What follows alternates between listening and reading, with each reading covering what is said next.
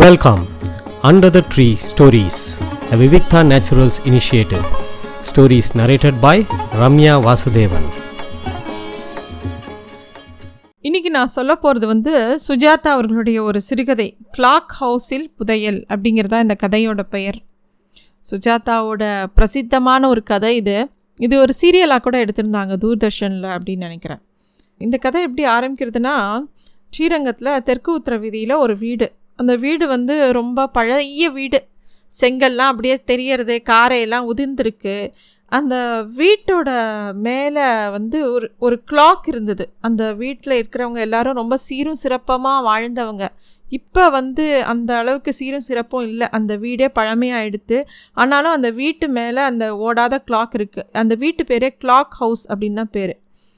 அந்த கிளாக் ஹவுஸில் இன்னொரு முக்கியமான விஷயம் என்னென்னா பெருமாள் வந்து தைத்தேர் உற்சவத்தும் போது கருட வாகனத்தில் வெளியில் வீதி உலா வரும்போது இவங்க வீட்டுக்குள்ள ஒரு மண்டகப்படி நடக்கும். இவங்க வீட்டு வாசலில் பெருமாள் வந்து கருட வாகனத்தில் நிற்பார் உள்ளுக்குள்ளேருந்து இவங்க வந்து சேவிச்சிட்டு போவாங்க. ஜே பார்த்தசாரதி அப்படிங்கிறவர் தான் இந்த வீட்டில் இருக்கக்கூடிய ஒருத்தர். அவர் வந்து அழகாக ஒரு நல்ல சிவப்பு கலரில் நல்ல பட்டு அங்கவஸ்திரத்தை போட்டுன்னு வந்து பெருமாளை சேவிச்சுட்டு போவார். ஏன்னா பெருமாள் நிதானமாக இவங்க அதாவது தைத்தேர் உற்சவம் அது வெளியில் பெருமாள் புறப்பாடுனாலே வேக வேகமாக போவாங்க. ஆனால் இவங்க வீட்டு வாசலில் மட்டும் நிதானமாக சேவை சாதிட்டு பெருமாள் போவாராம். அந்த மாதிரி ஒரு ரொம்ப சிறப்பாக வாழ்ந்தவங்க வீடு. இந்த ஜே பார்த்தசாரதிங்கிறவர் இப்போது அதே வீட்டில் ஒரு மூலையில் முடங்கி கிடக்கார். ஏன்னா அவருக்கு ரொம்ப வயசாகிடுது எழுபத்தெட்டு வயசு ஆறுது அவருக்கு. இப்போ அவரோட உடம்புல இருக்கிற எல்லா இதுவும் கொஞ்சம் கொஞ்சமாக குறைஞ்சி அவரோட முகத்தில் மூக்கு மட்டும்தான் பிரதானமாக இருக்குது ரொம்ப நீண்ட மூக்கு பல்லு கூட எல்லாம் போய் பல் செட்டு தான் வச்சுட்டு இருக்கார் அவர் வந்து அந்த வீட்டில் தனியாக இருக்கார். யாரும் அவர் கூட இல்லை. அவர் மட்டும்தான் தனியாக இருக்கார். அவர் என்ன பண்ணுவார்னா அந்த வீட்டிலேயே ஒரு மூலையில் ஒரு குறிப்பிட்ட அறையில் அந்த இடத்துலையே உட்காண்ட்ருக்கார் அந்த இடத்த விட்டு நகரவே மாட்டேறார் எல்லாமே அந்த அந்த இடத்துல ஒரு கட்டில் போட்டுன்னு அங்கேயே படுத்துண்டு அங்கேயே சாப்பிட்டுண்டு அந்த இடத்த விட்டே நகர மாட்டார். அந்த வீடாக கொஞ்சம் கூட மெயின்டெனன்ஸ் இல்லாமல் ரொம்ப க்ஷீணித்து போயின்னு அந்த வீடு. அங்கங்கே காரெல்லாம் இது பண்ணிட்டுருக்கு அங்கே வந்து அவர்கிட்ட வந்து ஒரு பொட்டி இருக்குது அதில் பாஸ்புக்கு பழைய பார்க்கர் பேனா ஏதோ மைக்கூடு என்னெல்லாமோ அதில் வச்சுருப்பார். அங்கே அதில் வந்து ஒரு கவரில் திறந்து ஒரு பேப்பரை எடுத்து எடுத்து வாசிச்சுட்டு திருப்பி திருப்பி பத்திரமா அதுக்குள்ளேயே வச்சுப்பார்.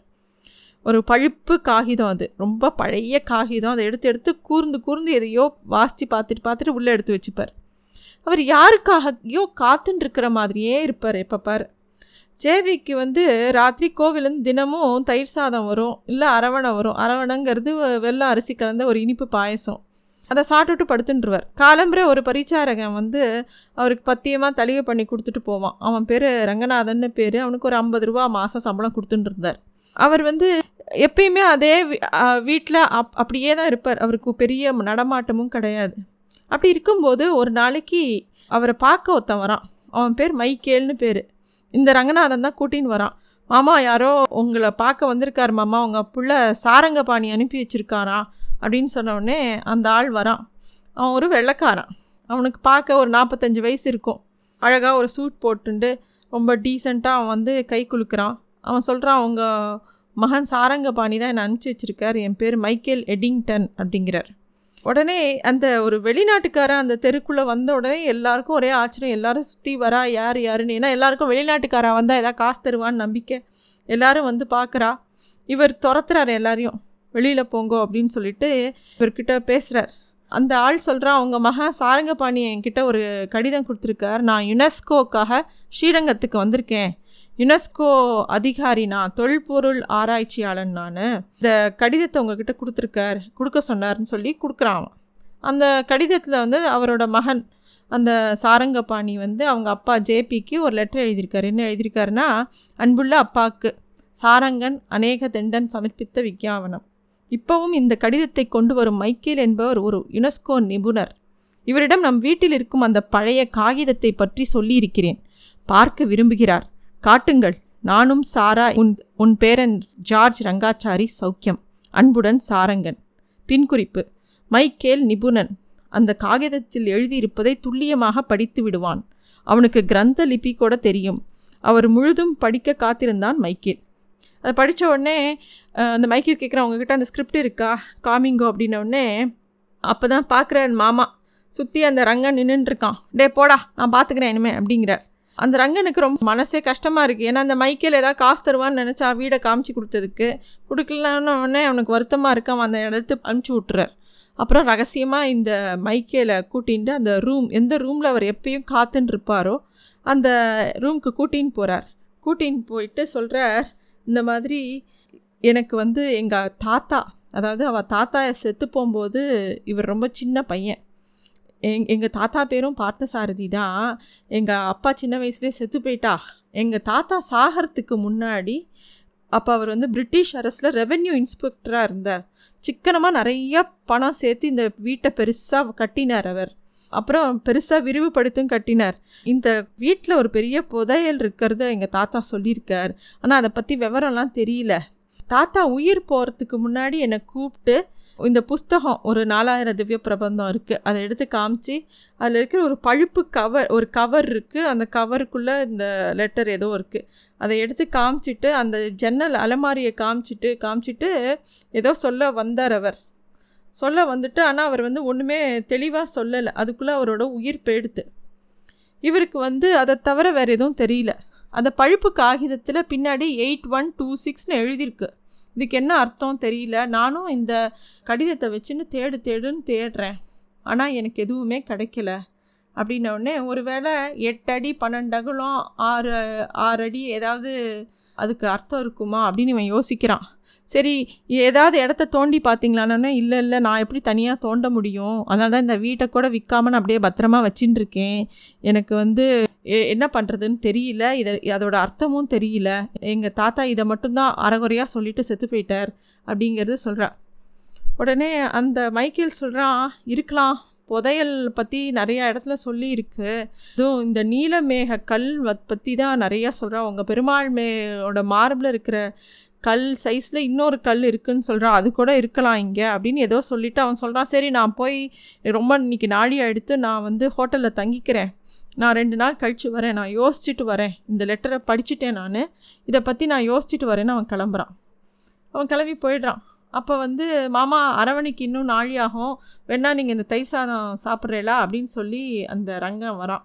வெள்ளக்காரன் போயிட்டானா? அப்படின்னு கேட்டவுடனே சாப்பிடு ரங்கோ அப்படின்னு அவர் சொல்கிறார் மாமா அவன் என்ன சொன்னான உடனே அவர் ஒன்றும் சொல்ல என்ன சொன்னான்? ஒன்றும் இல்லையே அப்படின்னே புதையலை பற்றி என்ன சொன்னான்? அப்படின்னோடனே புதையலா? என்னடா வளர்ற? அப்படின்னோடனே அந்த ரங்கம் சொல்கிறான் எங் என்னம்மாம்மா எங்களுக்கு தெரியாதா? அந்த புதையலை தோன்றதுக்கு தான் அவன் ஸ்ரீரங்கத்துக்கே வந்திருக்கான்னு ஊரே பேசிக்கிறது.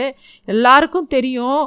நீங்கள் என்கிட்ட சொல்ல மாட்டேங்கிறீள் ஒரு வேளை உங்களுக்கு புதையல் கிடச்சா எனக்கு ஒரு செகண்ட் ஹேண்ட் சைக்கிளாவது வாங்கி தாங்க மாமான்னு அவன் சொல்கிறான் போடா படவா இனிமேல் இந்த பக்கமே வராத. அப்படின்னு அவர் கோச்சிக்கிறார். அவருக்கு வந்து பிடிக்கவே இல்லை இந்த விஷயம். அவன் இந்த விஷயத்தை பற்றிலாம் அவன் பேசுகிறது அவருக்கு பிடிக்கவே இல்லை. அப்புறம் வந்து ரெண்டு நாள் கழித்து அந்த எட்வின் திருப்பி வரான் மைக்கேல் எட்வின். வந்து அவன் சொல்கிறான் ராத்திரி பூரா நான் தூங்கலை. அந்த நம்பர் என்னை துரத்தின்ண்டே இருந்தது. இது வந்து ஒருவேளை அவசியம் இல்லாமல் என்ன உங்கள் தாத்தா வந்து அதில் நோட் பண்ணி கூட வச்சுருக்கலாம். இந்த எட்டு பன்னெண்டு ஆறு என்கிறது வந்து டிசம்பர் மாதம் எட்டாம் தேதி நைன்டீன் நாட் சிக்ஸ் அப்படிலாம் கூட இருக்கலாம். எது வேணாலும் இருக்கலாம். நம்மளால் எதுவும் யோசிக்க முடியல. அப்படின்னு சொல்லிட்டு அவர் சொல்கிறார் நான் வந்து இப்படியே யோசிக்கும்போது சுக அந்த காலகட்டத்தில் என்னெல்லாம் விஷயம் நடந்தது அப்படின்னு நான் யோசித்து பார்த்தேன். அப்போ விஜயரங்க சொக்கநாதரோட சரித்திரத்தை படித்தேன் அதில் வந்து இறந்தவர்களை வந்து மாடிப்படிக்கு அடியில் தான் புதைப்பாங்களாம். அந்த மாதிரி அவங்களுக்கு ஒரு வழக்கம் இருந்ததா? அவருக்கு இரண்டு மனைவிகள் இருந்தா? ஒருவேளை அந்த மாதிரி ஏதாவது இருக்குமா அப்படின்னு நான் யோசிச்சுக்கிறேன். ஏன்னா நீங்கள் வந்து ஒரு வார்த்தை கூட சொன்னீங்க. உங்கள் தாத்தா வந்து ராணி தலைமாட்டிலன்னு ஏதோ சொன்ன மாதிரி சொன்னீங்க. அது வந்து அந்த பேப்பரில் எழுதியிருந்தது. ஒருவேளை அது மாதிரி இருக்குமோ அப்படின்னு சொன்னோடனே இங்கே எங்கே படி இருக்குது மாடிப்படி இருக்குன்னொடனே இங்கே ரெண்டு மாடிப்படி இருக்குது அப்படின்னு அவர் சொல்கிறார் ஒன்று கூடத்தில் இருக்குது ஒன்று புழக்கடை பக்கம் இருக்குது அப்படிங்கிறார். முதல்ல அதை தோண்டி பார்க்கலாம். ஏதாவது சாத்தியம் இருக்கா அப்படின்னு சொல்லிட்டு அங்கே தோண்டி பார்க்கறதுக்கு இவன் கையில் ஒரு மிஷின் கொண்டு வந்திருக்கான். சின்ன சுத்தியல் மாதிரி எலக்ட்ரிக் சுத்தியல். இது மூலமாக நான் ஒரு ஆளே இதை த வந்து கம்ப்ளீட்டாக தோண்டிட முடியும்னு சொல்லி அவன் அப்படியே தோண்ட ஆரம்பிக்கிறான். ரொம்ப ஃபாஸ்ட்டாக அது தோன்றுறது.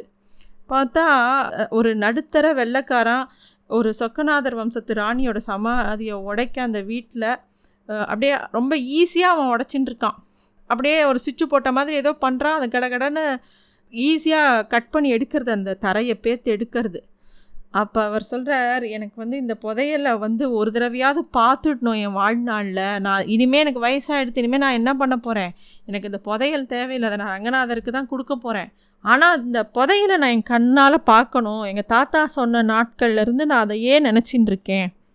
அப்படின்னு சொல்கிறார் அப்படியே மெதுவாக தோண்டி பார்த்துட்டே இருக்கார். அப்போ வந்து அவன் தோண்டிகிட்டே இருக்கான். அது ரொம்ப அழகாக அவன் எடுத்துகிட்டு இருக்கான். ஒரே ஆளாக எல்லாத்தையும் எடுத்துகிட்டு இருக்கான். அதுக்குள்ளே இந்த ரங்கு என்ன பண்ணுறான் அந்த ஊர் மணியக்காரர் பேஷ்காரர் பட்டர் எல்லாருக்கிட்டேயும் போய் இந்த மாதிரி இந்த தாத்தா வீட்டில் வந்து புதையல் இருக்குங்கிற விஷயத்த சொல்லி அவளையெல்லாம் கூட்டின்னு வந்துடுறான். பார்த்தா இங்கே வராங்க. எல்லோரும் வந்தவுடனே அப்போ பார்த்து இவன் தோண்டிகிட்டே இருக்கும்போது ஒரு எலும்புக்கூடு கிடைக்கிறது. அந்த விஜயரங்கநாதருக்கு ரெண்டு மனைவிகள் ருத்ரமாதா ருத்ராம்பான் ரெண்டு மனைவிகள். அதில் யாரோ ஒரு மனைவியை இங்கே புதைச்சி வச்சுருக்காங்க அப்படிங்கிறது தெரிய வருது. அங்கே பார்த்தா அந்த தலைமாட்டில் ஒரு சின்ன ஒரு மண் பானை இருக்குது அதில் ஏதோ மண்ணாக மூடி இருக்குது அப்போ பார்த்து கரெக்டாக மணியக்காரரும் மித்தவா எல்லாரும் அந்த வீட்டுக்குள்ளே வராங்க. ரங்கு கூட்டின்னு வந்திருக்கான். எல்லாரும் வந்து ஜேபி சார் நிறுத்துங்கோ. இது கோவில் சொத்து அப்படிங்கிறா. உடனே ஜேபி அவருக்கு கோவம் வந்துடுது யாரா சொன்னால் நீங்களாம் யாரா நீங்களாம் எதுக்குடா இங்கே வந்தீங்க? அப்படின்னோடனே நாங்களாம் கோவில் அதிகாரிகள். இங்கே என்ன வேலை? அப்படின்னோடனே இங்கே ஏதோ கோவில் சொத்து இது எல்லாமே.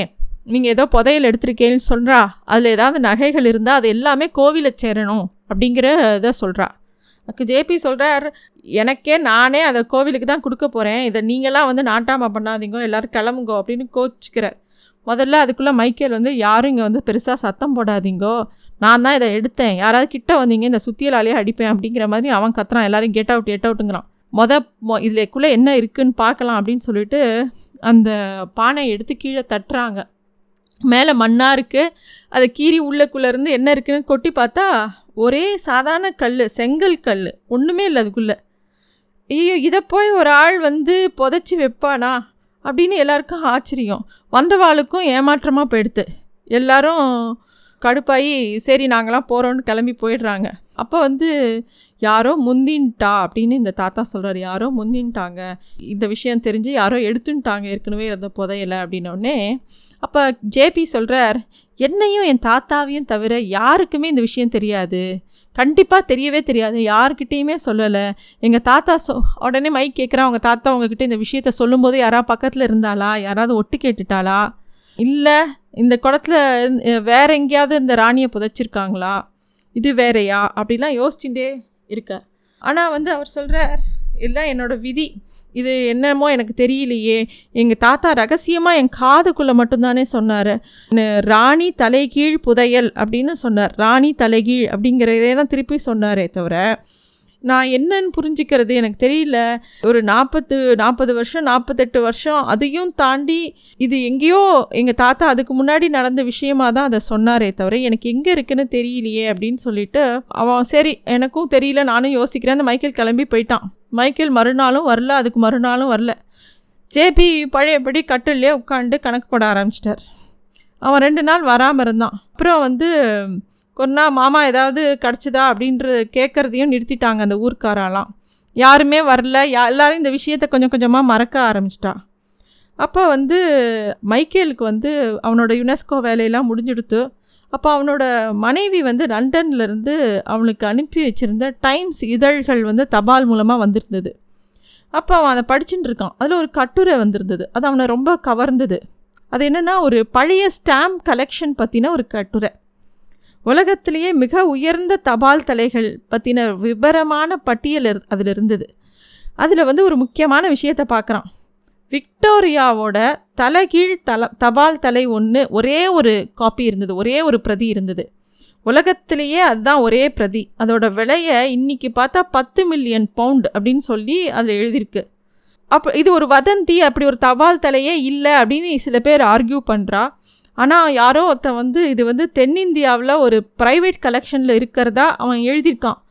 அப்போ தான் இவனுக்கு உரைக்கிறதா ஓ oh மை காட் அப்படின்னு யோசிக்கிறான் மைக்கேல். சே என்ன முட்டாள்னா?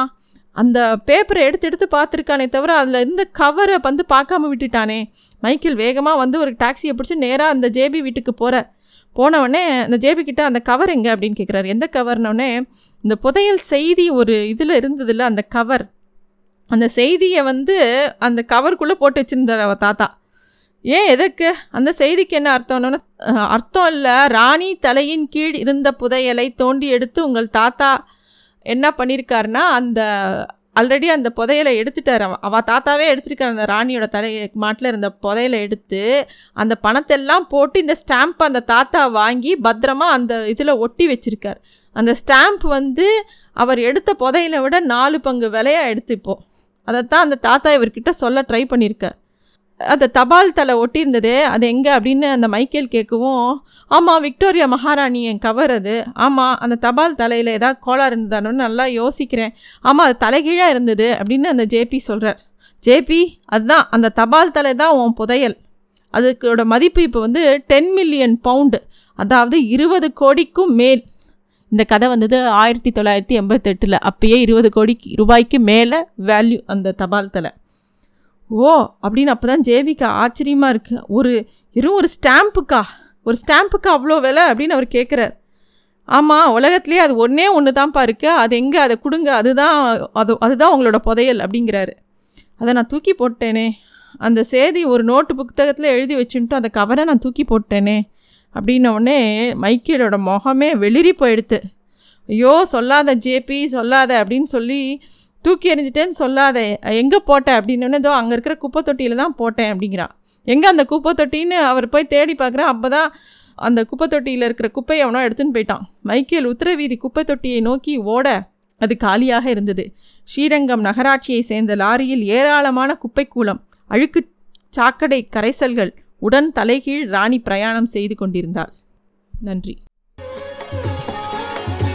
thanks for listening to stories under the tree a Vivikta naturals initiative